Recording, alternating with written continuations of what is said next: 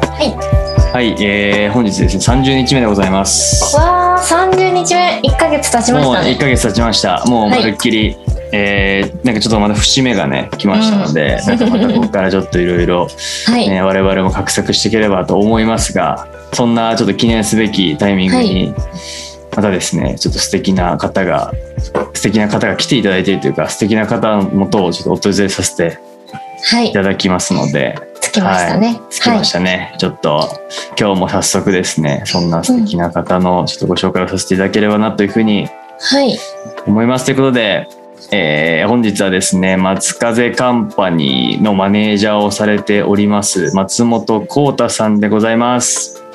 どうぞよろしくよお願いします。ろしくお願いしますよろしくお願いします。あーはじめまして。まして、いやーこの度はありがとうございますいやこちらこそ本当にな光栄んでかす。ありがとうございます。なんかもう本当に前回ですねちょっと我々いつも毎回企画で、あの前週にむちゃくちゃ調べ倒すっていうあの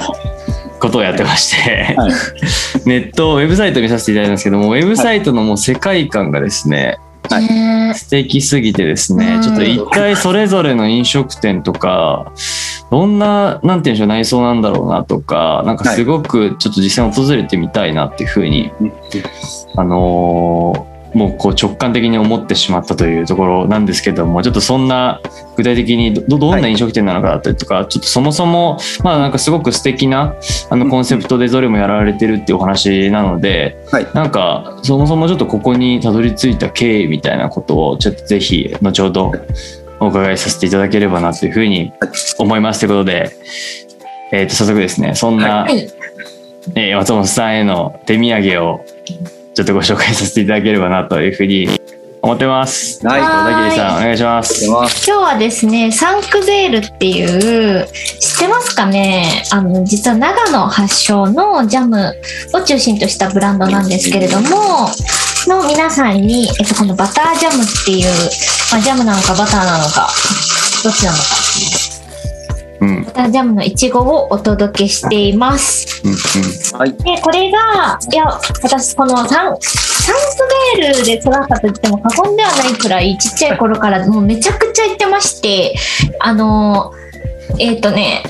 サミズ村の上美の、えっ、と、上美の地郡飯綱町っていう長野県の、もう、ちょっと誰も知らないようなど田舎にですね、本店がありまして、で、そこが、あの、南フランスに似た気候と景色の、すごくまあ、田舎なんですけれども田んぼとか、まあ、山も近くって水もきれいでっていう場所ででそこでもう信じられないぐらい洋風であの本当に南フランスの映画に出てきそうなうん本店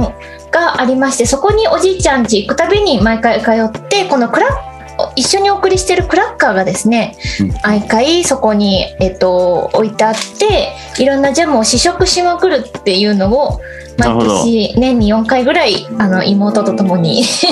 ごいな。はい、やってて、もうさ、このサンクゼールもかっこいい名前なんですけど、実はクゼさんが始めたっていう、ただそれだけ。なサンるほどね。クゼール。そうそうそう。ちそうなんだ。ょっとかわいい。クゼさんってことなんだ。クゼさんが始めたジャムやんで。そうタンクベータルンクね。ベそう、これクゼね福商店とか知ってますかねの系列。まあ、サンクゼールが元になって、まあ、さらに日本の食を、えっと、に目を向けるブランドとしてクゼ福商店とかが展開してたりしてるんですけど、今日はこのいちごジャムをあのクラッカーにつけて食べてみたいなと思います。はい。はい。じゃあちょっと松本さん、いいですか早速そうですね。はい、ちょっとな早んか速。つけてみてくださいという感じですね。あ、バターですね。ん？バター結構バター。匂いはバターですね。おーどうやバター。ザムというより。なんかでも見た目全然バター感ないですけど。ねいただきます。え、すごいって感じです。このなんかいいですね。美味しいです。あ、でもどっちなんだろう。どっちなんです かね。ちょっと自分も食べますね。あ、これ美味しいですね。え、美味しいですかあ。すごく美味しいです。なるほど これ嬉しい。育ったと思うと羨ましいですよ。確かに朝食なんか楽っすね。バター塗んなくていいから。とか考えちゃうんですけど、ち合ってます。確かにバターとジャムを塗ったトースト一緒にしたみたいな感じですね。そうですよね。確でもかなにんか、バターが変にしつこくなくて、美味しいですね。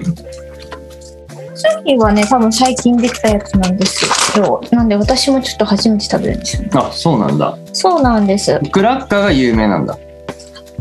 まあジャムですね。あ、ジャムなんだ。ジャムもめっちゃいろんな種類あるんですよ。へで、ジャム以外もパスタソースだったりとか、ーうんうんなんか、うーん、あと、み味噌とか、結構いろいろ、へー、なるほうどん、ね。いはいろんな展開をしていて、はいは美味しい。い。いい ですね。でもちょっとぜひ、なんか、あれですね。松風商店ではまたちょっとなんか違った松風カンパニーでそうそはうなんか多分ね違ったジャジャムだったりとか何うん、かなんか扱われてると思うんですけどはいはいはい。はいなんかあれですかいあなんか扱われてる商品とかだったりするんですかいや、ジャムは実はないんですけど、はあそうなんですね、い。なんで、うちは後でね、ご説明するんですけど、はいはいそうは、はいいはい。一番の根っこは農業があります。うんうんうんはいうんう、んあの農作物ですね。うんうん小麦、来麦もしてますし、まあ、それをはい使った要するにパン屋があって、うーんなるあほとどはあのな年間のまあ多品目の四季に沿ったえっと野菜うるほどんうん有機農業で作ってるのを使った飲食店。えーうんなんでまあるほど言うならるほど一次産業から六次産業までを一貫してるような会社と思ってもらえればっはいはいはい面白いですねねってていう感じですね。はい。何時までやるんだみたいな感じですけどもすごいですね、ね なるほどなんか絶対食にこだわり持ってる方だからこそなんかこのジャムねえサンクゼールとかも知ってほしくて、なるほどいやもうめちゃくちゃ美味しいです。これは本当にこ。れもなんか地方発っていうのもかそうらですね全国で有名な食食品なのでうんぜひ他にも試してもらえたら嬉しいですうん、うん、は美い。味しいありがとうはーいじゃあこれ食べながらやっていきましょうか、はいちょっとお菓子がてら、あの、はいお菓子としてちょっと食べながらです ね、進めていければというふうに思いますが、はい早速人間地図の方に参りますと。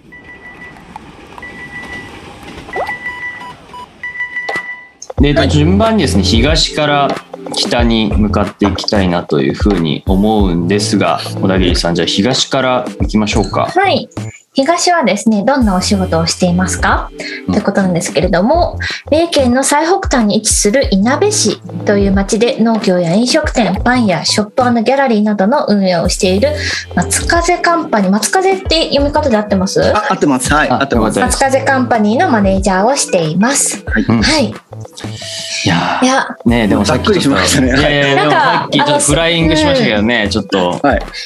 なんか、えっと、松風カンパニーの、えっと、に書いてあった食べる、育てること、食べること、楽しむこと。で、うんあのー普通に暮らしをしていると作り手の気持ちなんて考えることないに等しい。でもそれは少し寂しいしもったいない。で、こういった思いを届けることは難しいけれども少しでも豊かな暮らしを届けたいっていう思いがすごく素敵いだやーなっ本当てに思ってて。もありうがとこうございのますコンセプトをパッとパイプサイトで見た瞬間にあーもうどの多分店舗もすごいだろうなって思いましたうね。んもう、は。はいい、ってどういう経緯で始まったんですか、うちが多分えっうとんうん現在進行形でだいぶもう日に日に広がってるのか何なのかよくわかんないんですけどまだまだ若い会社なんですよ。うんでうんうんあの会社になった理由自体も結構もうなんだろうなきっかけがあってぐらいの話なんですけどうんもともと別に企業にしたくてとか、うんえー、と何かコンセプトじみたあのメッセージがあってはいはこいれはいっていいからって言って強制するようなつもりももともとなくて。あそうなんだ、うんうんなんで多分その言葉のふわっとしたのはなんとなくこういうの良くないぐらいの提案なるをほど。僕らがすることでうんそれをいいと思った人たちがまあファン言うならば顧客みたいになってもらってそれが自然と広がっていくといいよねぐらいの感覚でまあ各店うんみんなが、えっと商いとしてそれをやっています。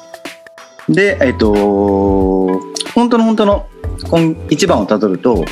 えっと松風カンパニーが、まあ、僕が取締役ではあるんですけどもう一う人ん代表取締役として2人の会社になってます。あそうなんですね。もう一人が、えっと相方として要するにその農業をしている、はいはいはうんうんえっと言うならばもう農家百姓です彼は。ううーんん。百姓である農家である、えー、と寺園風という代表取締役と,、はいはい。えー、あとだから松風なんだあそうですあ松本の松とど寺園風っていうあのいい風って書いて、いい名え前ー風なんですよ本名で。なるほ二ど。人のまあ、カンパニーカンパニオって意味いでやーかっ松ち風ょカンパニいい。もうかっちょいいっめっちゃ安すね。直な名前いやいやいやいや、なんか、普通だったら安直になりそうなんですけど、なんかかっちょいいっすね。かっちょたまたまいでいなんか名前がやっぱ素敵だからなのか、うんなんかすごくいいなと思いました。あのーそうなんですその二人なるが、まあ、バランスよくやってるような感じですうんうんうんうん。今さっきちょっとねちらっとフライングしたはい1次産業から6次産業までやってるのは、うんうんえっと、僕はどちらかというと、まあ、はい後々話すかもしれないんですけど、はいはい。がっつりサービス業であったなるほどりなるほど。は飲い食販売っていうのに身を置いてたんですよ。はいただは彼はもう農業高校を出てがっつりやっぱり今の、えっと流通のことからい。うん自然のことからんエネルギーのことからそのうんやっぱ一次産業だったり環境だったり地球っていうここの部分に対して一ね番あの身を置いてた彼と僕がうんうん一緒になったのがまあ松風カンパニーえ。へーなるほにど。なってます。なはるほど。じゃああれですね、本当にもう最強のタッグを組んだというか、いや,、いやねまあまあでもそう言っても過言ではないのではっていう、んんなんですかね、だから本当に役割分担がはっきりしてるというか、い。してますしね。てはまいすよね、もうその要は、うんせ生産と、まあそのなんかそれを加工するって言い方なのか、うんそれを届けていくっていう、うんうんその2領域が、もうずっとこう来た人たちがタッグを組んだら、今に至ったというこそうですね。とですよね。そうですね。うんなるほどそう言ってもらえると思う。僕らとしてはとても。いやすごいでもそれからなんかまさにこのコンセプトが出てきてるっていうその背景も知るとより分かりやすいというか、うんあそういう出会いで確かになんか全く異業種の人が出会ったらなんかこういうコンセプトに至るんだろうなっていうのはすごく納得感があったので逆にあなんか聞いてよかったなっていう感じなんですけどなんかいもともとはいどどういうふうにそのお二人というか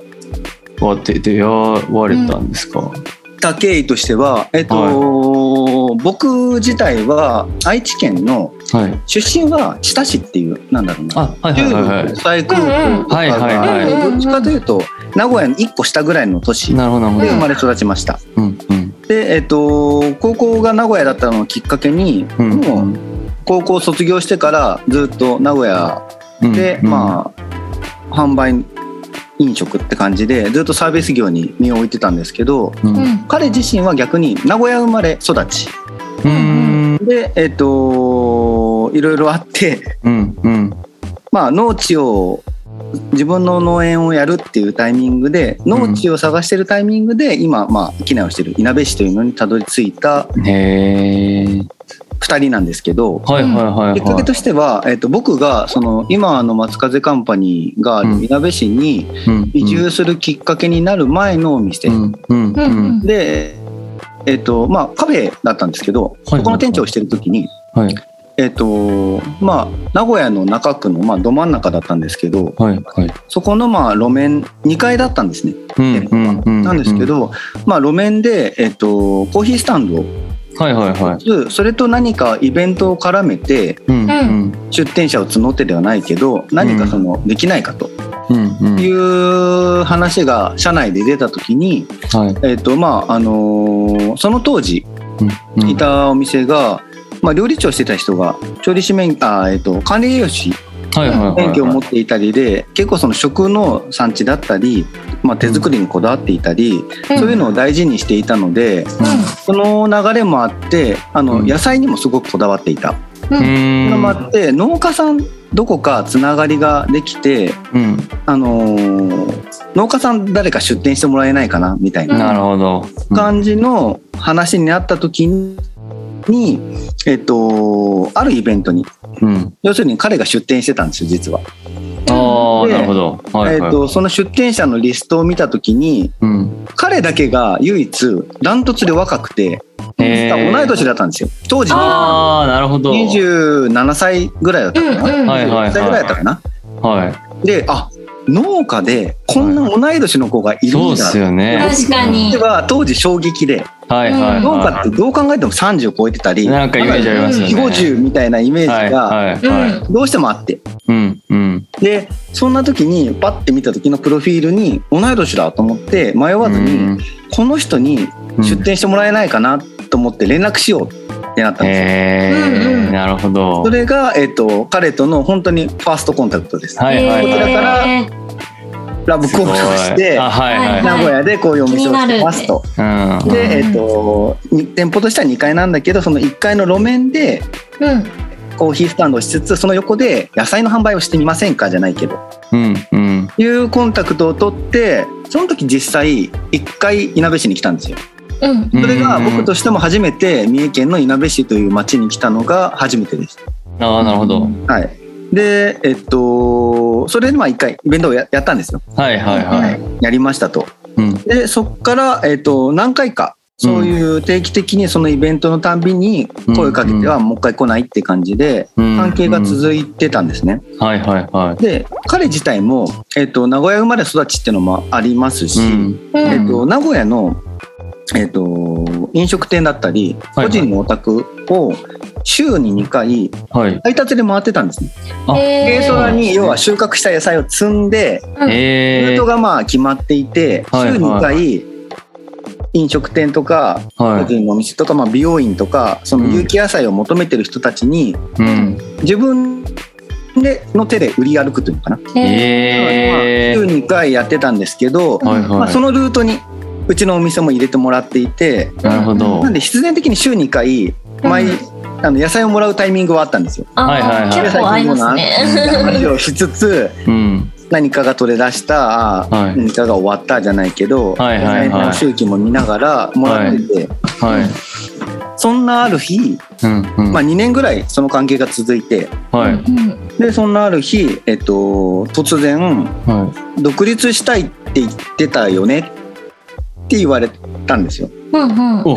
うそん、なんかあそう考えてたなるほど実はあってお。はいはいあの、はい。僕の中であはの最初は実は18の時に、い。うんうん。えっと、その時当時好きなものが服しかなかったんではいはいはあのビームスい。はいはいはに入社したんですね。って言っても、へー販売員ですけど単純にはい名はい古屋、いえいえビームス名古屋に入社しい。ました。はいはい。で、あのーそのタイミングで、はい。えーっと、いろんな、その時、かっこいいなって思ってた人たちって、うんやっうぱん僕の中で単純に30のラインが何かあったんですよ。ざっくりと。なあ。新しい18形歳の僕にとって、なるほど。まあわかんなくはないですね。確かにうん。なんかはいはいはい。わ漠然とあかってります。はい。わかります。って思った時に、はいえーっと、30で自分も何か一つ、う。うんん。なんか何かを成し遂げてるのか、自分の店を持ってるのか、はい。なんかその時本当に漠然としてたんですけどなるほど。単純な30のラインをうん。作っていてえでその当時も 28?29、ー。はいはいはい。 29にそろそろなるぐらいだったんですよ。うんうんそんな時に寺園に独立したいって言ってたよね実は、うん。あはのこういう空き家があると。い。う。うんん。で独立とかセットで移住にやっぱなっちゃうんですけどはいそのは覚悟があればよかったらやんないって声をかけられた時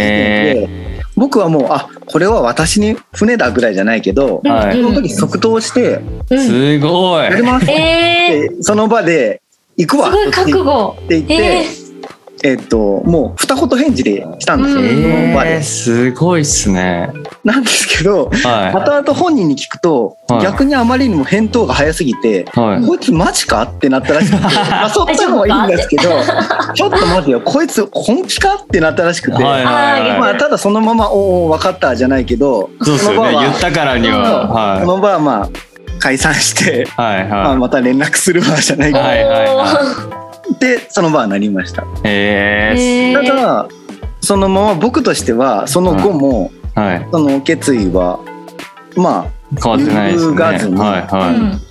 にであれからどうなったって逆にこっちから結う局んうんはあれがどはう、いあれからどうじゃないけど、い。はいはいプッシュすはるからああいつ本気なんだなってうん。寺園みたいになって。い。はい。えー、とただその当時も、あのーまあ、店長としてそのお店を任されていた身ではあるので、う。うんんえっと、そこから半年かなうんは、えっと、そのお店をもちろんしつつ休みの日に、あのいなべ市に通っては、うえっと、そんの当時まだ実は、えっと、解体も済んでいないはい本当にボル屋敷150年ぐらい経っているええ古民家なんですよ。あのはいはい民はい宿をもともとしていたような町旅は館いうんううん。んうんを、えっと解体工事をする前にうんうんも使えそうなものは自分で取っとこうじゃないけどはいはいい。金具でも建具でも、うんあの解体する前にこれは使いたいんで取っときますっていうのをううんんうん。うんあのかき集めてたっていうのかなってえいう生活がえはいあの半年ぐらい続いて、うんまあ、晴れれてって言ったら変ですけど、はいえっと、退社した後うんうんいなべ市に移住したってえいう感じが約5 5年前の経緯 です。ええ。すごいでもなんか最初の出会いむちゃくちゃ運命的な感じっすねまあ今思えば本当になんかそうっすよねはい、なんか思いますはいなんかジャンプの漫画みたいな展開だなって すごい思っちゃったんですけどなんかちょっと運命的なファ、はいなんですか本当タックの相手が見つかった時の瞬間のこうちょ瞬っと間はすごかったですねでもなんか記個人憶に残ってるんですもんねすごく。はいそれはあすごい。じゃあそこからじゃあ早速もう出会って、まあ、ええ移住してでちょっとまあ1店舗やり始めるところから始まったという。そうです、はいいくつかありますけど、最初がどれなんですかえ？っと最初はえっと揚げき食堂うんうん。はいはいはいはであの揚げきあの上に木って書いて結構皆さはいんはい結局神木とか、そうだと思ってました。感じを ねそうそうなんですよはい。読んじゃうんですけど今ある、えっと店の地区名です揚げきっていう地区なんです、えっと三重県いなべ市北西町揚げきっていう町で、へー今は実は違う漢字を使っていていはいはい「あうんのあ」はい「阿弥陀のあ」っていうのかなはいはいはいもはういあー上下の上下の下ですね下はでいすね、はいはいはいはい。に喜ぶで「あげき」なんですけど、えー、また読み方難しいですけどね。難しいそう難しいんですけど本当に変換たまに出ないんで すけどあのーなんですけど今言ったその解体工事を自分たちではいしていてうんはいはい。でその時にあのその今の上に木うん上下の上に木材の木の上に木っていううんうん。夜勤がされてる桶みたいなのを見つけて、え大家さんに聞いたらあ昔は実はこの漢字で「あげき」って呼んでたんだよって言われてー、あああなるほど。そうなんだと思ってはいはい。で単純にそれになんかうんうん。感化されてるじゃないけど、はいそうはいこはの漢字使おうと思って、まうあ、ん単純にその漢字を使った「あげき食い。堂うー」ん。になっていてはい。でその寺園が僕に声をかけてくれた理由として、うんううんん。えっと、今ちょっとこの後ねもし質問があればですけどはいこのロすごくローカルなんです。はいはいこはのいジャム屋さんの場所がわからないですけど、うんとてもとても昔は繁盛していた繁華街ではあるんですけど、うん。今はもう8割ぐらいシャッターが当時に比べたらへー閉まってるんじゃないかなの、えっと、なるもっほとど。栄えた商店街のはい街、はい商はい売のは街い。なるほど。にあってはい。で、えっと、寺園自体も名古屋出身って言ったんですけど彼も農地を探して移住してきたんですうんうんけど、その当時何の不満も当時やっぱなかったんですけど一つあるとしたら、えっと、集まれる場所がない要するにお店がない、うん。あのどこかの宅飲みになっちゃうっていうのかな、まあ、田舎あるあるなのか、誰かの家に集まなっるほどて飲むしかないっていう、はい。うん。気軽に寄ってコーヒーを買える場所があるわけでもなければうん。夜どこかで集まって飲めるわけでもないみたいな、うんうん。っていうのだけは不満に思っていて、はい。そう思った時に、えっとここの空き家が、えっうとん出た時に、自分の野菜を使ってなおかつうんみんなが気軽に寄れる場所、うんお店というから場所ですよね、うんうん。が欲しいなって思った時にうん。でも自分は百姓だしできないしあうん松本どうかなって思ったのがきっかけ、えなんですなー。なのでそるほの彼の意思もついでではないですけど、ど。はいはいあはの単純にやっぱ場所をまずは提供したかったっていうのい。がはあいって、はいはい。って思うとなんかみんなにとってとっつきやすいなんだろうなって思った時に食堂になって、うんうんうんまあ揚げきなる食ほ堂ど。なのえー、が1店舗目ですそれがいやー、はいすごい素敵だな。はい ありがとうございまいすや、むちゃくちゃなんか、ねいいもう最初からやっぱもうでも固まってますよねなんかもう思いがなんですか、そこまでもうコンセプト的なことが固まってるなっていう言語がしなくとも、はい、いやなんかすごいはい、はい、結構その当時はうんあんまり肩肘張らずにはいはいはい自分としても、あの、うんうん店長職っていうのはありがたいことにいろんなお店で転々とさせていただいていてはいはいはいなんだけどやっぱ自分の店っていうのが初めてのことではあったんですけど、うんうんだからといってなんか「よーし」ってあんまりあの肩肘やってやるわけでもはいなはく、うんせっかくなんか今までとは全く違ううん場所に移住をしてきて、なおかうつん名古屋とはやっぱ空気も環境も全く違うところに来たんうんで、まあ、ここは一回ちょっと落ち着いて自然の流れではないけどううんんあのこの町にお邪魔しますぐらいの気持ちで、ううんんあの来た部分がすごく大きかったのでいやーなんでそのもう今言ったそのあんまり固まってるつもりは自分ではその当時なくてはいは自然の流れのまま名前もつけ、こんなは感じのお店があったらいいよねみたいなはいイメはいはいージのまま形作ってった結果が今っていういなるほどへえです。はいいやーすごいでもなんか写真とか見るとすごいなんだろうあのー集まりたくなる場所になってるなって思っうんうんうんて、そうそうっすねやっぱりそのうん、もともと町旅館でいろんな人が行き来してたうん場所なんですよ、新築で,、はいはいはいとはまた違って、その今思えばもだし当時から思っていた思いでもあるんですけどうん、そのもともとあったあ空気だったり歴史だったり、うんうんその事実がうんきっと実ながりで今も続いていて、ううんんこの建物はそれを覚えているしうんなんだろう150年前からここには別に結構これ実は揚げき食堂の建物を来ていただいたら分かるんですけど当時のままなんですよ結構うあんのこのうんうん後ろがちょっと難しいんですけど暗くあてあいやーでもすごい梁とか見見ててるあはの建具とかもそのままはい昔のものを再利用していてはいはいあはのーなんであのーそうなんだろうな多分この場所この建物ははいいろんなことを記憶してそれは続いてるなっていうのをい。思っていて、い、うんなんでまあこの5年まあ 5, 5年約5年間なんですけど、うんまあやだから5年間その商売としていろんな人にうん来ていただけて続いてるなっていうのはすごくうんこの建物にも僕としてはあの感謝してるう部ん分なるほど。うんうんあります。はいでもなんかすごいさらっと松本さんすごく語ってるんですけど、うんなんかやっぱそのなんていうんですかね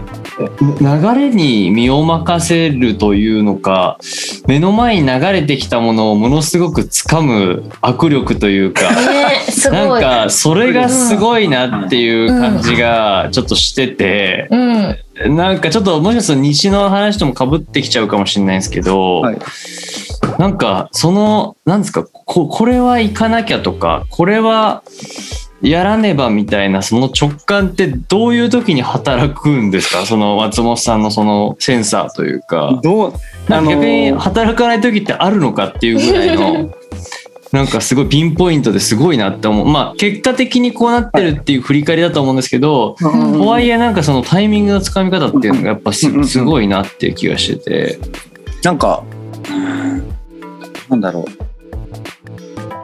これってどうなんだろう紙一重でもったいない精神なのかもしれないんですけど、ああなるほど。うんなんかこ れって、あのはいーはいはい。その時につく今ね、あのーおっしゃられた握力って部分で、はいはいはい。高めるかどうかは確かに自分の技力なのかもしれないんですけど、うんうんうんうんもう単純に精神で言えば、はいその西とかぶるかもしれない、あはいはいのかもしれないんですけど、はいあの僕が多分常に、は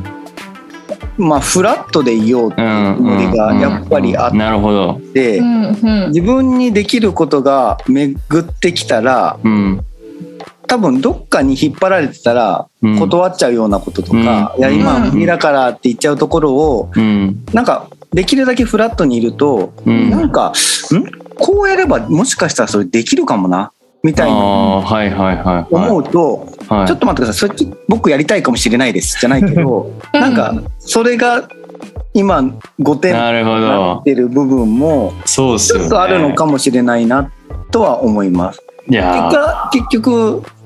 なんかこれすみませんいい意味じゃないかもしれないけど、はいはい自分を苦しめてるいやいやいこともあやいるやいかやもしれないです今現状ね。 まあまあでも大変大変ですよねもちろんそ6の店舗もやられてるから、まあ、結果的にいろいろこう手を出した結果うわすごいことになってるっていうのはもちろんあるんでしょうけどでもでもその結果的にすごく満足されてる部分は間違いなくあると思うんでそうですね、もちろんそれはそうですね。うんいやすごすごいですよねやっぱりそのなんかなんていうんですかねだから一個あるのは確かに今おっしゃったようにそのいかにフラットにいるかちょっと今二進若干徐々に映ってるんですけどすいません。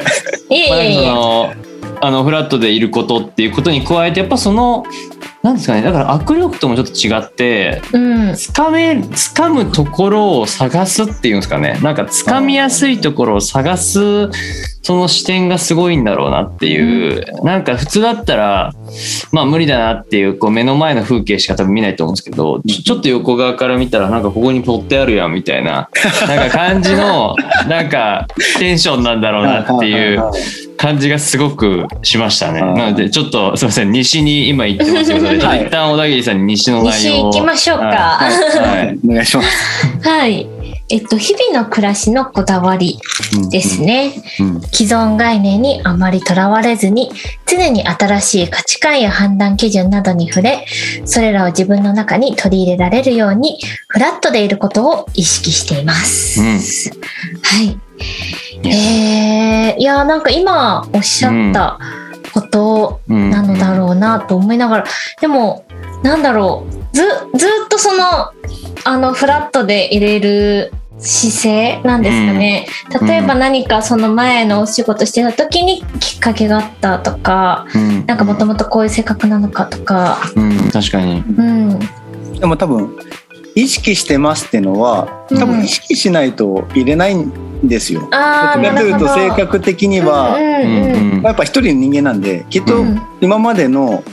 経験のに基づいた偏った感覚になっちゃうし、うんう価ん値観でいちゃうんですけど、うんまあそうですよね、うん人間ですからこれだけまあ、うんえっと今一応30人ぐらいのはい。う小さわ。いんですけど僕にとってはすごく多いいや、多いやすごですよい人数を抱えてる、んはいまあ、松風カンパニーという団はいはい団になはっていて、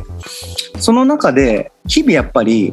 まあ出入りもあるじゃないですかい。うん。会社なんで。ううんん。なんですけど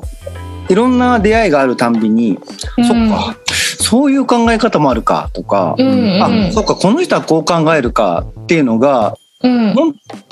当に毎日あってこれってでもうんあの多様化の意味であれば別にその、感覚だけじゃなくてももしかしたら国籍が違うとか、うんはいはい年齢がもうジェネレーションがうんギャップと言われてるジェネレーションギャップがあるぐらいうん別次元の人とかうん。なんかこれって絶対にあり得ることであって、はいはいうこはの人たちにでもいや今まではこうだったからって言ったところでい。うん。うなんか何。も生まないしうおん。互い良くないなって思った時にうん。だから自分も多分この失敗談を経てうん。特に。今それを意識してるっていうのがあるんですけど、うんうんうんなんかこれは自分にとっても良くないし相手にとっても良くないし、まあ、引いては会社にとって良くないしじゃないけど、うんうん。うん。。今はすごくそれにあの至っていてうん。だから今言ったそのなんだ、うん。うん。うん、フラットでいるそのん掴むあれに関しても、うん。うんちょっと。その大変が優先的になっちゃうとうんさっき言った何かもしこの物件使わないうん。こういう空き家あるんだけどって言われた時に、うんきっといやいや無理今はちょっとキャパオーバーですって言っちゃうところをうん。でもなんかああいう人いたなあの人とつないでもし仲間としてなんかなんか一緒にできるんなら、うん。この店できるかもなこんな店できるかもなってうん。思えるというなかるほどその判断の一つとして、はいはいはい。そのフラットで入れることがあの、何にも引っ張られることなくううんその時自分にとって最良の判断ができるかなってううんん思っていて、うんだからなるほど常にやっぱ日によって忙しい時、はいまあ疲れてはいる時、まあ、うん絶好調の時とか多分きっとあるんですけど、うんまあ絶好調は絶好調でいいのかもしれないですけど、はいはいはいなんかなんか極力その意識は日々の暮らしで大事にしてる部分って言えばあるかなって思います。いやーすごいなんかいやでもすごいそれって意識的にやっぱやっていくその手手順を意識しておくってことなのかなって今お聞きしてて思っててなんかだからなんですかね例えばじゃあ忙しいってパッと思ってしまったというかその言葉が喉喉から出そうになってしまった時に一旦それを脇に置いといてみてなんかじゃあこの物事を一回ゼゼロベースで見てみるっていううんうんうんことをもうルーティンとしてやるっていうなんかデメリットとかなんかいなんか面倒くさいと思うようなことを一旦外してみるっていううんうんうんなんかこと、まあ、苦しいこととかもそうかもしれないですけど、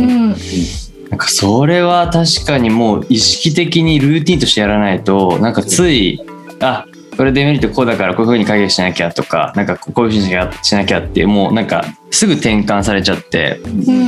むずいなって思っちゃうんですけどやっぱそれをこうなんていうかねやっぱ意識するというか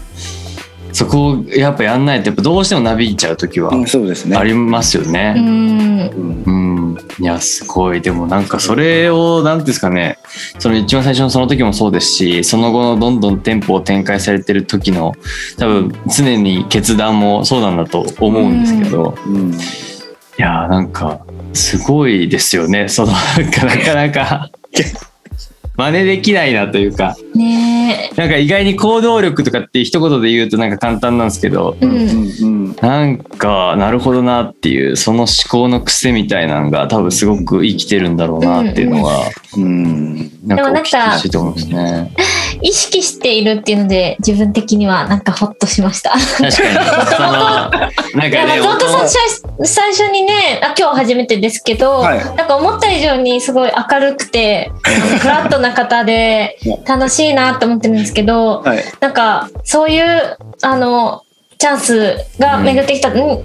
にしっかり飛び乗っていけたりとか、うん30人の方のをしっかり大事にできたりとか、まあ、その意見をしフラットに取り入れられたりとかっていうのって、やっぱりあ性格じゃなくて意識してるんだと思ったら私でもできるかもしれな いなんぞかってちょっと勇気出ましたよね。 そうそうそうそうそううんなそるうほでどす。ね、すごい。いや、でも本当になんかちょっとそういうね、視点はちょっと真似していきたいなというところはすごく今お聞きしてて思いましたし、うんなんか、 恐縮です。なんで、なんでしょう、ここまでなんか幅広くやられてるうん、うんうんのってなんでなんだろうってちょっと気に、まあ、一番ちょっと今日自分が気になってたのはなんかやっぱそのう単に飲食店をやってたからここまで広げましたにしてはすげえ広いなと思ってたんですよねいそろういですねろんな業種というか。いや岩田商店とかギャラリーですよねここそうですね。ですよそうですね。うんこれも今言ったはあのお感じなんですけど、なんか今、実は例えばパン屋で言えば、い、はいうん僕は言っちゃえばノータッチです。あなるほ。ど。これなんかある意味うちもだからが特殊な部分なん面ですけ白ど、い。うんうはん今じゃあ農業、い。うん。飲食店2つ、う。うんんギャラリーショップ、うん。パンドイツパンの店ってあるんですけど、うん。うん。えっ、と順番で言うとはうんい。えっと、揚げき食堂が、うんまあ、寺園に誘われて僕が、まあ、ちゃんとちゃんとというかなうん。作り上げたお店で、うん今もうんう一番メインに置いてます。はいはいはい。でその1年後に、えっと、空き家が出てうん。うはいん揚げき食堂から歩いて5分ぐらいのところです。はいうんうはんまあ、街の中ですねい。うんにあって、まあうんその当時松本寺園がこのいなべ市といううんこのローカルの街で、どこかあこれおこがましいかもしれないんですけど、はいはいはいちょっとした事実そのうんなんか移住者のアイコンみたいになっていてああ、なるほどなるほど。若者がは面白いことをやってる。はいいははいでいはいはい。劇食堂という店をやって農園をやってみたいなはいはい部分で、まあ、その時その市のコンサルタント的に入ってた方からお前らにぜひ使ってほしいみたいなうんうんうん個人的に依頼があってううんへーその今の岩田商店の物件に関しては。うんうんうんで、そこで僕が、えっと、思ったのが、さっきのその、まあ、チャンスの握力の話じゃないですけど、うんうんあのー、あげき食堂にうん来て、うんうんとんぼ帰りの人があまりにも当時多かったんですよ。うん名古屋から1時間ぐらいのロケーションです。はいで、山を越えれば、滋賀とか岐阜が、それこそまた1時間圏内の、うんまあ、3県ぐらいに隣接する土地なんですけど、はいうん1時間かけてわざわざ劇食堂に来たいと思って来てくれた人がうん他に寄る場所がなくてうん帰っちゃってたんですよ。うんなるほどでも僕ったいなはいで移住者としてあまりこの土地のことを理解してなかったのも悪いんですけどうん他におすすめあるって例えば名古屋から当時の友達だったり同僚が来た時に言われた時にうん勧めれる場所がなかったんですよ。ううんんなるほどこれは自分がやるしかねえうわわーすごいーそれもすごいなーまたうでんその時のその物件ですよね。はいはが来たんで、あ、わかりました。僕とりあえず、とりあえず使いますって言って、ね、なんかそれ思ってたのにチャンスが巡ってきてすごいそうっすねどうやって引き寄こせてれはるもんう、いでや、すたかまたまです、多分。えいいやーでもねこれはえー、やっぱ思ってると引き寄せるんだよなそう思ってて、でやっぱさ気づくんでしょうねそういう機会あ確かに確にかに意識してるからこそ。あこれやりたかったんだみうんたいな、まあ、もちもちろん偶然っていうのを多分結果的にそう思われるんでしょうけど、なんか意外にやっぱその意識しないと気づかないというか、なんかあれあじゃあそれ俺やるかとかなんかそれ譲ってくんないみたいなことって実は言えないんだろうなって思うんで、うんなんか実はそんな話にも聞こえないかもしれないじゃないですか、そうんそう思ってなかったら。うんうんうんあそうなんだぐらいな感じで終わっちゃう気がするんでやっぱりそこのアンテナ力というかうんうんなんかよく言う言い方で言うとチャンスをつかむ力というのがやっぱ凄まじいなっていう気が本当しますけどね。はい、なんか、なるはほどいやい。面白いですね。なんかそれをきっかけです。だから、はいはいはで、その当時、寺座の同席してたんですけど、い。はいパッとこうは見て、え、何、何やんのって言われて、い。いや、うんあのーギャラリーしたらどうかなって思ってって話をしうて、んうんうんでまあ、僕がもともとそのアートだったり、うんう何ん誰かが作ったそのクラフト的なものが好きだったり、うんまあうん工業高校ではあるんですけど、うんデザイン科っていうまあものづくり科にはいはいもともといてうんもともとその自分自身が絵を描く字を描うんくそういうのが好きだったのもあってなるほど。その取っかかりとして、うんうんまあ、自分がじゃあ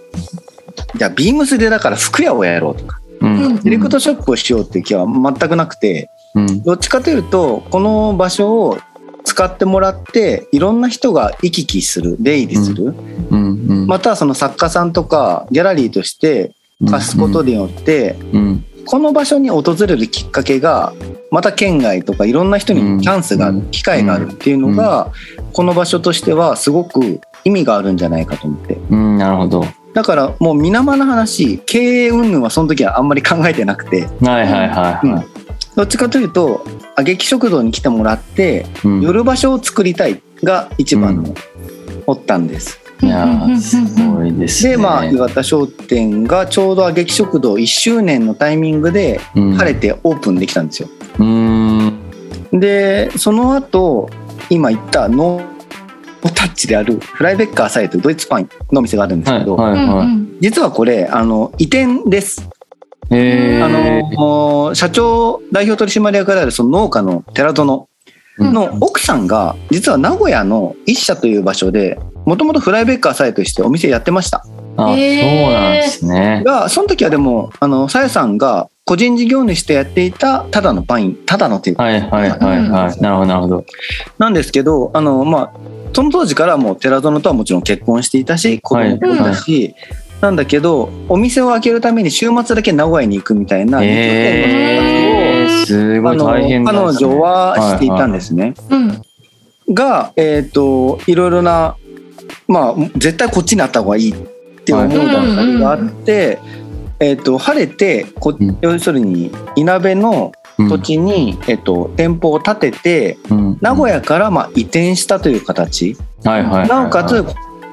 個人事業主のさやだったフライベッカーさやというドイツパンのお店がはい松風カンパニーの中に入ったって感じながるほど仲間入りしたという、まあ正しいです。なるほど、ワンピースでいうなんか本当仲間が増えあていくも感うじでもうすよ本当ねそうです、ねライクが増えたみたいな、はいはいはい寄付が増えたみたいなワンピースでいう感じです。そうですよねはいなるほどすただそごのいでも心強いですねなんかそうなんですよだから今パン屋がある社内にあるっていうのはやっぱりできることがだいぶ違ってはうんいでなおかつそのフライベッカーさえももともとそのまあ夫婦の話なんですけど、は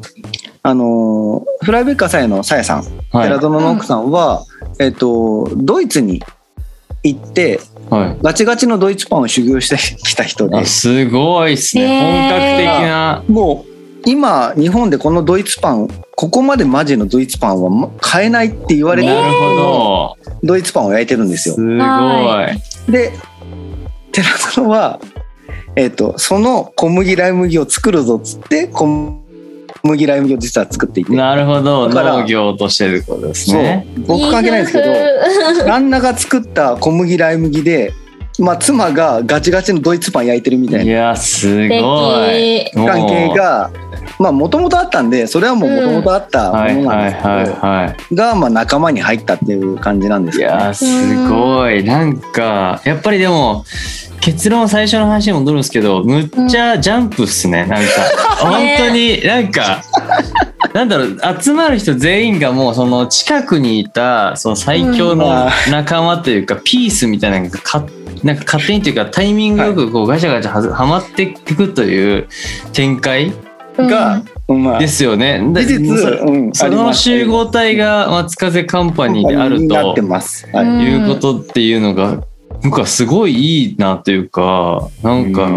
単に採用しますとかそういうことではないとまあ、いではないですね、うん、そうですそううです感じですよね。いやへーめちゃくちゃ理想的な会社の形態だと思いましたけどね。だからいやすごい。うんえちなみにノールはなんでなんですかノールがあの一番今新しいですあの、はいはい昨年の10月にオープンしたんですけど、うんうんなんかもうだからこれ言うとまたジャンプじゃんって言われるんですけど、はいえあのーなんだ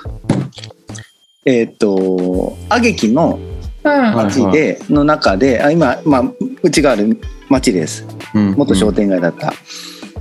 にえーっと現時点でノールの、まあ、大家さんである方うんうんが、まあ、地元の方なんですけど、はいはいまあ、要するにこれ以上宅地だったり住居が増えて商店が減っていくのがやっぱり許せないというのかな、はいはいはいと思った時に今ノールがある土地が売りに出たんですよ、なるほど。まはあ、い宅地として、はいは要いするに住居用ですよね。うんでそしたらその親さんがもう太っ腹なんだろうなここで気がするんですけどまず当てもないのに買ったんですよ えそのなるほど。土地を。土地を買ったん ですよ。でそのままはい1年ぐらい空き地だったんですけど、はいはい。ある時、まあ、そこの大家さん今の大家さんであるところうの、んうんまあ、娘さんがはい。僕が仲良くしていてうんうん。ある時ちょっと「まっちゃんええ」って言われて呼び出されてなんだろうなと思ったら「お母さんあの土地実はお母さん買ったんや」って言って「ああ知ってる知ってる」ってなってあそこあのー使ってくれへんってなってうん、ええまた使ってくれへんやと思ってやったーどんどん場が来まなすんね。か松本さん頼りやすいんだろうな そうっすね。ねでその、まあ、要するにお母さんがついに動くとじゃないけど、はいあの物件を建ててテはナントとして募集しようとしてるんだけどそのテナントと募集する前にもしよかったら、その使ってほしいじゃないけどいはいう声があっていはい。でまたあのワンピース出てきますよ新しくフレンチのシェフの友達が、も出会う元元従業員かながはいてくるんはいですよはい。元従業員であの実家のフレンチのお店を継ぐからい辞めますって言って、一度退社した元の仲間がいたんですよ、なるほどなるほど。すごい若い子でまだその当時24ぐらいじゃないかな、あ若いっすね。 25ぐらいかなはいはいはい。なんだけどその当時から僕実はどうだろうな親父の店継ぐってってすごい思っていてはいはいはい。料理人って多分自分が思ってる料理があるし自分が培ってきた味そうがっあするよね。いう中でうんうんまあ親父さんが作った店はいやそれは親父の店やろって僕はなるほどずっと思っていてはいはいはい、だからその理由で辞める時もどこか自分としてはあんまり納得してないまあまでもまあその家の話だしあ、うんうんあ分ーかった分かっうたんじゃあ自分がそう決めるならうん。って言って送り出したスタッフがいて、はいはいはい。もしあいつが、あのーやるっていうならはい。うんこの物件はいや僕やりますって言ってうん、彼に任せてみようかなと思ったんですよなるほうんえど。また戻ってくるっていうあれがあったんですか自信ですか自信自信っていうかんなんとな見通しく ですよなんとなくすごいですすごいね。またでも自信とあいいうよつりかやるんじゃはないかなみたいなうんよりかはなんか、その当時30、はい僕としても2ぐらいになってたのかな、はいはい。でその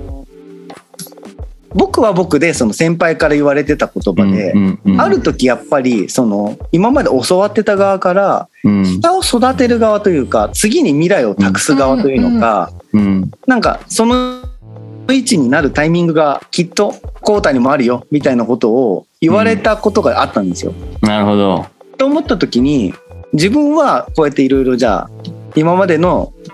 培ってきたとここととか、まあ、叱られ勉強し、経験したことで今があるとして、今この25ぐらいの彼が、うんえっと親父の店を継ぐよりかはうんうん彼がチャレンジできる場をうん僕としてもし与えれたらそれは先があるんじゃないかって感じて、なるほど。だかめらちゃいいですね。どっちかというとちょっと頑張ってみないぐらいのはいはいはい。ちょっとチャレンジのチャレ機ンジの会を場をということですよね。下の世代に与えたつもりが僕の中では正直あって、うんうんうんうんだからもうその時はだから誘ったら来るだろうなというよりかはそういう意味でのラブコールをした部分ははいはい自はい。分があって、なるほど。そうでもそで、のまあ、結果あの女、うんまあ、彼は来てくれました、えーはいはいはいはいはい、なんで今がノールがあるんですけどいやすごいなあでもそのなんかその思惑っていうかあ何優しさというかの思いが伝わってるんでしょうねやっぱりその、うんもうその時そのどう思ったかどうかは本人に聞いてないから分かんないかもしれないですけど、はいやっぱりそそうなんでしょうね。っていうのはまあいまだにやっぱはいいやー使ってくれてる部分でそれはすごく感じてなはあいでもますそれもまたその時本来だったら自分がじゃあやんなきゃとかってなって自分だとできないからいいや、ごめんとかってなると思うんですけどその瞬間にその人の何ていうんですか記憶が蘇ってとかつながってそうすればいけるやんってなるってまたすごいですよね。そうでねすね、まあ、まさしくその思考回路でしたねそのそ当うで時だすとよね。うん、いやすごいなもうグリップ力ですねやっぱり。ね握る力がすごい握る力がすごいな。いやー面白いですありがとうございますうんなんかちょっといろいろ学びになるポイントがむちゃくちゃあるんですけど、そんなところで、はいはい、はいちょっとゆったり系のところに行きますが、はいオアシスは何ですかということですね。いいですかはい、はい、はい。えっとで一つ目がですね二つ書いていただいてるんですけれども一、つ目が定休日の明け木食堂150年以上前の古民家を解体から改装まで全てを見てうん自分も体を動かし作り上げた我が子のような存在の店です。うんうん中庭にせり出した縁側からは真正面にか山が見え、日々たくさんの方がご来店いただける空間を定休日だけ静かな空気の音独り占めできて、自分にとって一番フラットでいられる時間です。なるほど。はい。もう一つがですね、戦友。うん自分にとって複数人を指しますが、やはり苦難を共に乗り越えたと思える仲間の存在は、自分が砂漠にいるような気持ちの時、うんまさに質問通りオアシスのように生き返る言葉や、ただ存在として救われたりします。いやああ、ー最高ですいやなんねか。松本さんの言葉がいいですよね。いやそんなことないですよ本当絶に対。いやーでもなんかもうそうですねフラットってやっぱりその仲間みたいなところの意識がすごうくだだから大事にされてるんだろうなっていうだからこうそん今までも多分そういうなんですかねなんか仲間と共にあったという感じがすごくするのでうん。すごく今の時代一番大事なんじゃないかって思っちゃいますけ どねやっぱ等身大の身の回りの人を一番大事にするっていう視点が。うん。最も大事だしそれがもうこの松風カンパニーなのではという感じがしますがその中でも定休日の上木食堂というところで揚げ食堂ということで、まなあんかこれも、うんはいうん。どんな意図でなんかあれなんですかね。なんかそのすすごくありがたいことに今営業日って平日土日 土日関わらずはいはい、すごく忙しくさせていただいて、はいはいはいはい。うんうんでなんですけどなんでうんうん営業日っていうと結構ランチが回ってっていうのかな、うんいろんな人が行き来行き来行き来してるような空間ではあるんですけど、ふとやっぱ定休日にその同じ空間なんですよ同じ空間なんですけどうう。んんあの自分にとっては5年前最初からやっぱそんな忙しくなかったんですよ。うんうんうんやっぱ田舎だし、うんその突然ポンって移住者がやった店みたいな部分もあって、うんうんうんあのー当時は自分のペースでうん本当にゆっくり自分の分だけ稼げればいいやぐらいで始まった店がおかげさまで今はそうなってるとですごくいいことであるんですけどさっき言った意識しとかないとうん忙しさに飲まれちゃうんでいやうんすそようっすよ明ね。日のランチどうしよういやーそうっすよね。明日のランチ絶明日のこれなくなっうてんこれ仕込まなきゃみたいなただの日々のルーティンに飲まれいちやゃうーんはでいすよは正い直。はいはこれ正直すぎてなんかお客さんが例えば聞いてたら大変だなってい。思うあ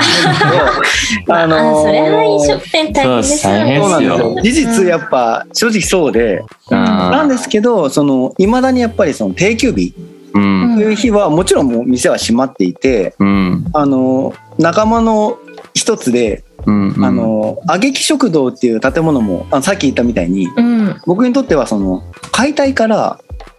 そのリフォーなんだ修繕からううんん。塗装まであの全部自分で結婚したんですよ。っうんうんううんん。ていうのもあってあの今あるこの店の形がもう本当にだから自分の我が子のようにうん雨漏りもするしううんん。まだまだそのセキュリティレバーこのネジで締めるような建具だけだしなるほど。鍵らしい鍵もそれだけかもしんないけどはいなんかこのは建物自体が僕にとっては一番ホッとする空間でありい。はいはなおかつ定休日そんな日々忙しい人が行き来してる空間だけど、その日だけは自分がい。うんうん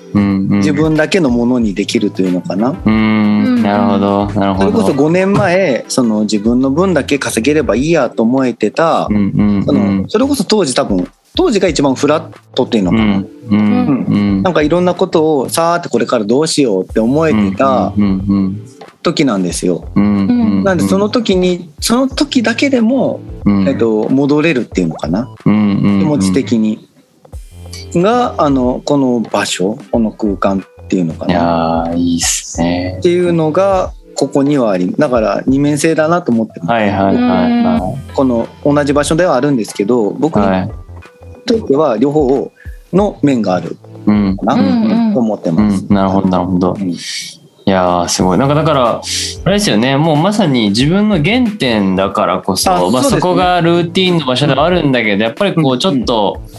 なんですかねあのいろんな人とかがいなくなった時にやっぱその原点としてまま受け止められるから、そうですね、なんかその時の記憶というか感そう覚ですねが一番蘇る場所ってことですよね。そういうことですね。はいいやーすごいめちゃくちゃいい場所ありますねそう考えると。ありますね本当に。ねやっぱりあんまりないいじゃないですかそういう場所って。うんうんうんうん。普段なんかやっぱりなんかわかんないですけどサラリーマンとか会社員とかだったらうんその一つ会社とかになるかもしれないですけどうんうんうん多分あんまあんまそこへの思い入れってなんかやっぱないです よそうりですよね。ちょっとできれば出たいって思う。ってわけではないそうし。そう作っただけじゃないしかもビルだしとかうんなんか都会とかだとそうですね。うん。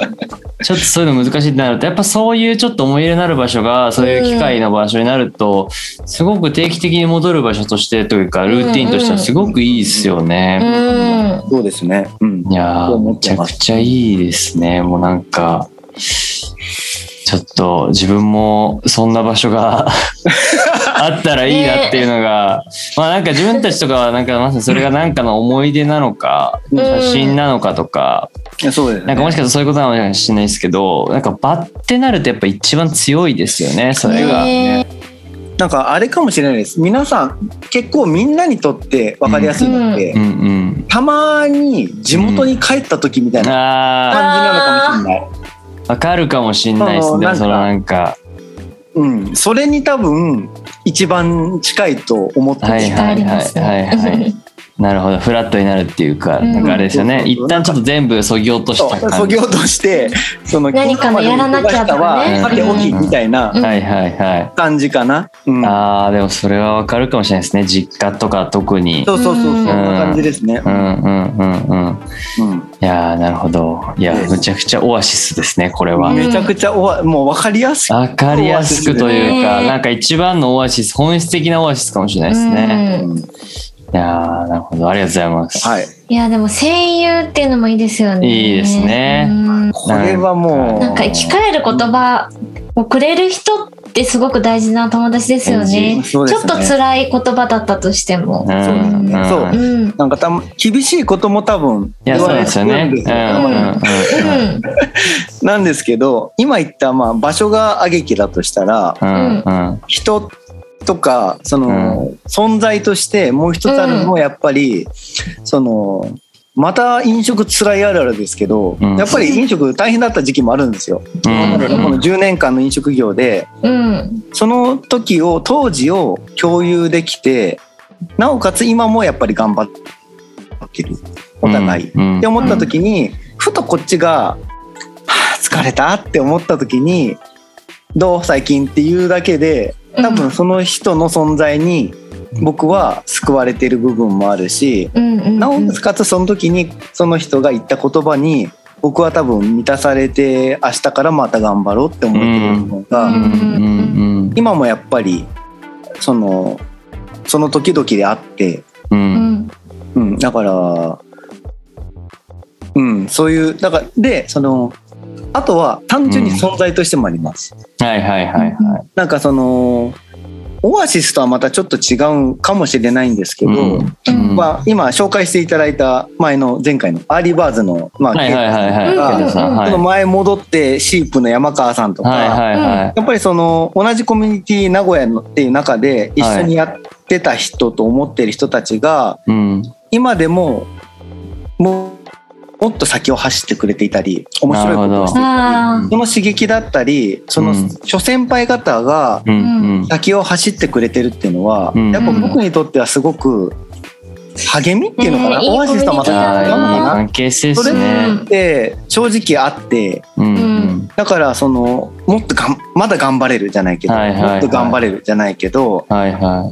オアシスってなんだその自分がね文章にま書あいでもたんだけど、活力砂漠のような辛いようはいはいなはい砂漠のような状態の時にうん。湖があって木が生えててじゃないけどい。そうです帰ね。るみたいなうんうん存在とか場所だとすると、そういう人うんの存在もたとえ言葉をもらうわけではなくにしてうもんうんうん存在なだけではこっちとしては勝手にオアシスい。になるほど。なってる部分はいははいはい。事実未だになるほど。日々ありますよねう。はいあります。うんその人の生き様というか。なんか動き自体がってことですよね。みたいがってことですね。うんうんうんうん。いや、えー。でもそういうのもまた恵まれてるってい、ちょっとなんか変な言い方かもしれないですけど、なんかすごくいいですよね。やっぱちょっとこう、やっぱり変な感情になっちゃうとこうやっぱ競争意識意識とかあってなっちゃうけどそうですねそうですねでもなんかすごくそれが健全というかそうですね。なんかやっぱりあすごいいいことやってんな自分も頑張ろうってなれるっていうその関係性はすごく素敵だな,、うんなって思うしそれをお互い多分その褒め合えるというかうんなんか言い合える関係性なんだろうなっていうのは、そうですね。なんかすごくこれから見てても思うのでう、ん、いやーもうなんか、それとやっぱりその場っていうものがあればなんかいつでもこう活力になるというか、ねうんあ何でもできちゃうんじゃないかって感じはやっぱしますよ ねなんかその別に一人だとなんかできないことでもそうですね、うんそうだですけねいればうん、そうですね。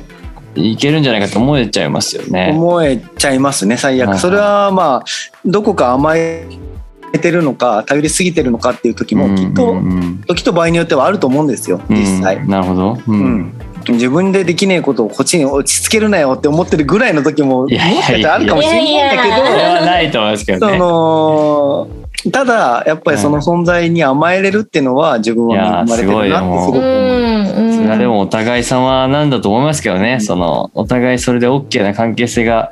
うんできているというところがすごく素敵なんだろうなっていう気が。うん、でなんか名古屋ってはいそういうコミュニ、温か確か深にいコミュニティがあっていいなって本当になねんかうん東京にない感じじゃないですかなんだえ、うか、んうんそうそれぞれが自分の道 をなんまあか等身大で走ってるというか、うんうんなんか大きな、まあ、もちろん大きなことを目指してると思うんですけど、その大きなことのベクトルが周りの人を幸せにするっていうなんか本質的ななんかなりわいあの商売のあり方をやってるなと思っててうんすごく地に足ついてる皆さんで素敵だなって思ってて、うんうんうんいやうん本当にいい場所ですね。いい場所だなって、ねなんかな名古屋のこういう側面をまた知るとうん名古屋の魅力って。確かにそうかもしれなないんか、うんなんか言語化がなかなかとかなんかその難表現するのが難しいですけど、うんやっぱそういう側面が一番の魅力なんじゃないかっていう気が、うんうんこの一通りのなんかね、こなうんか人ねが魅力的だな、本当に旅を通して思いますようね。んうんなんかうんどこかきっと良くも悪くも地方都市とされてるんでしょうね。あ名ー古屋飛ばしってよく雑誌でも何度もよく言われてましたけどはいはいそのはやっぱ東京大阪、福岡とか、い。うそんの真ん中っちゃ真ん中だし栄えてるっちゃ栄えてるんだけど、うんうんうん。名古屋って多分どこかきっとうーんと。ごめんなさい失礼かもしれないですけどどこかどっちつかずの部分がいまだにきっとあるんだろうなでもだからそれが今うん、二人がおっしゃられてたようなうん良さにもなってるんだろうなっていうう感じんでなるほど。その僕が今名古屋が一番じゃあ長かったとしてそこうんにコミュニティが一個あるとして、うんただそこを一人飛び出して今うん三重県の由良部市という実は縁もゆかりももともとなかった場所に移住したわうけんうで。んうんうん。なんですけどここに来てみるとさらにローカルなうん問題だったり、うんあの問題っていうのかな、うん課題みたいなのもあって、だからこそできることが多々あってうんうんなるほど。これってまあ言葉としてはきっとそのつもりはないんですようんないんですけど多分コミュニティビジネスとされてる部分うんうんうんにすごく近くてなるほど。その地域がじゃあ抱えてる問題うんであったりそのまあこうあったらいいよね簡単に言えばんっていうのをうんビジネス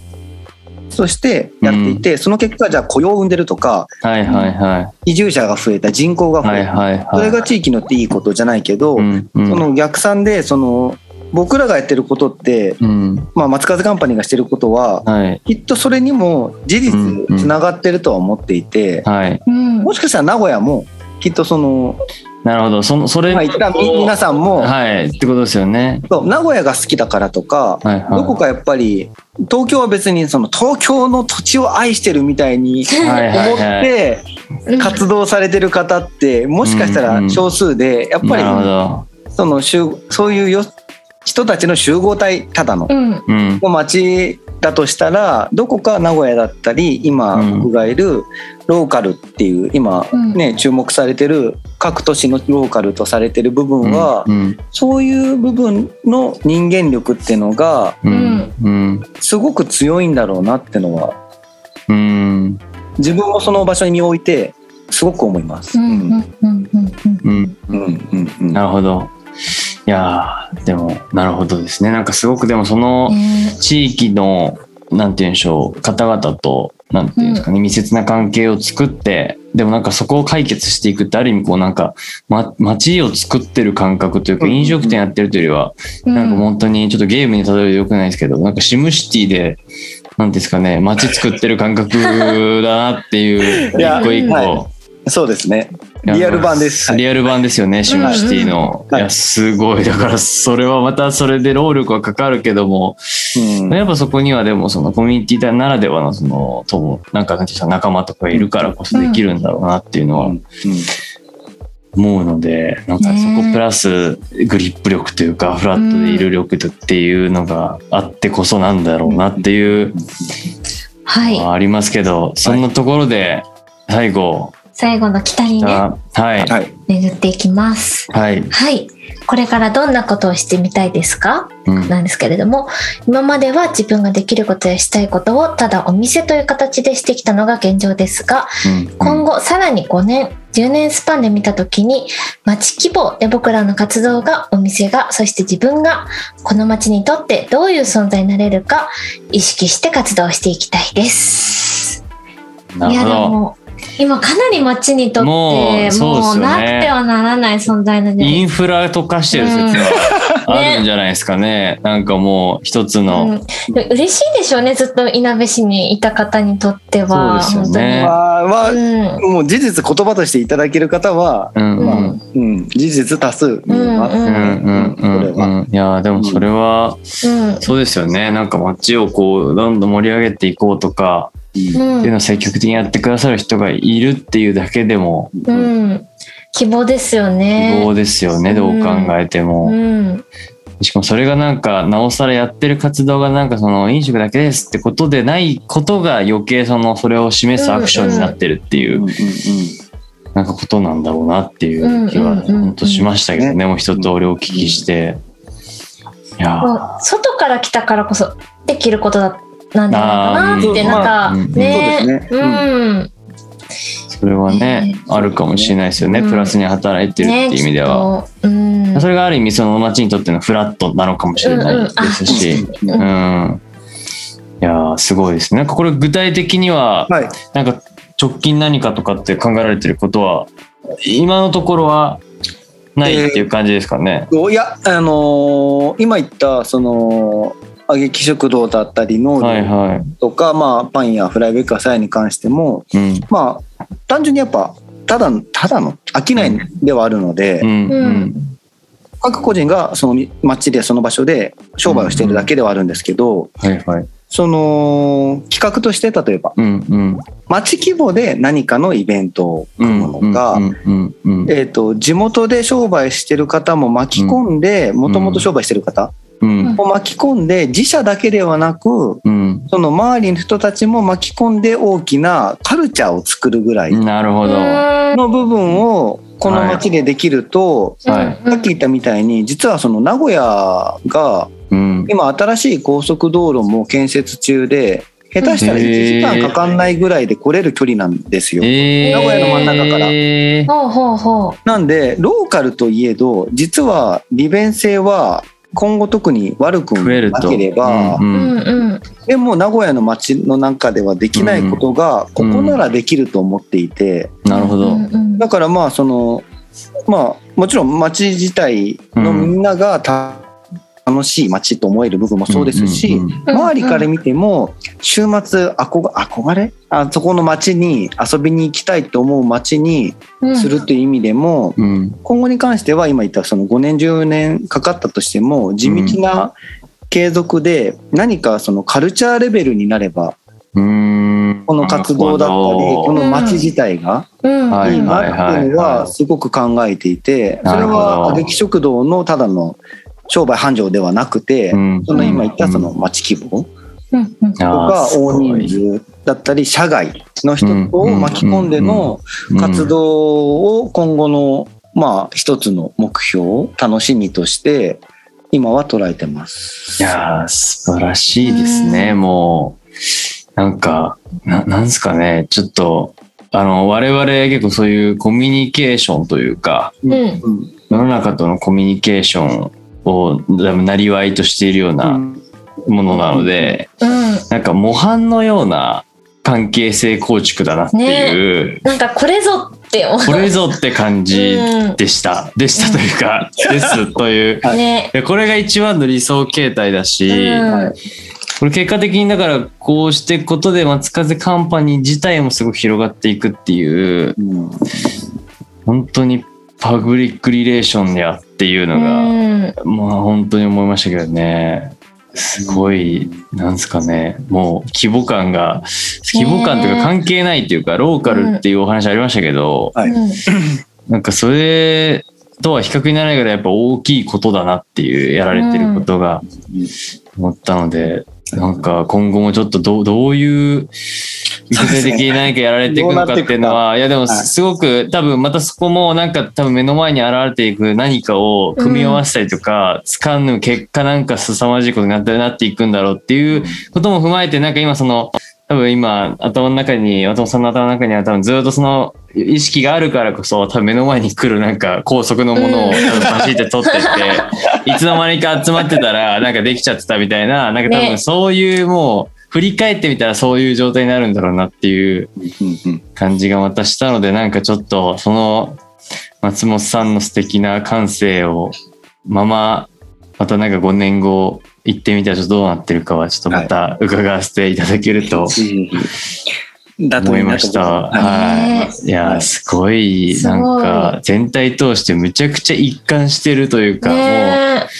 すごいいいなっていうのが思いましたけどね。もえでもなんか8割も人が減った街う、ね。をなんか今盛り上げていってるってすごいい街の歴史に残ることをしてるんだなって思ってて、ね。絶対なんかここからその街のカルチャーが新しく生まれてって、うん。なんか文化ってそうやってもう一回芽吹いてくんだなってそうですね。うん思って、ううんんすごくワクワク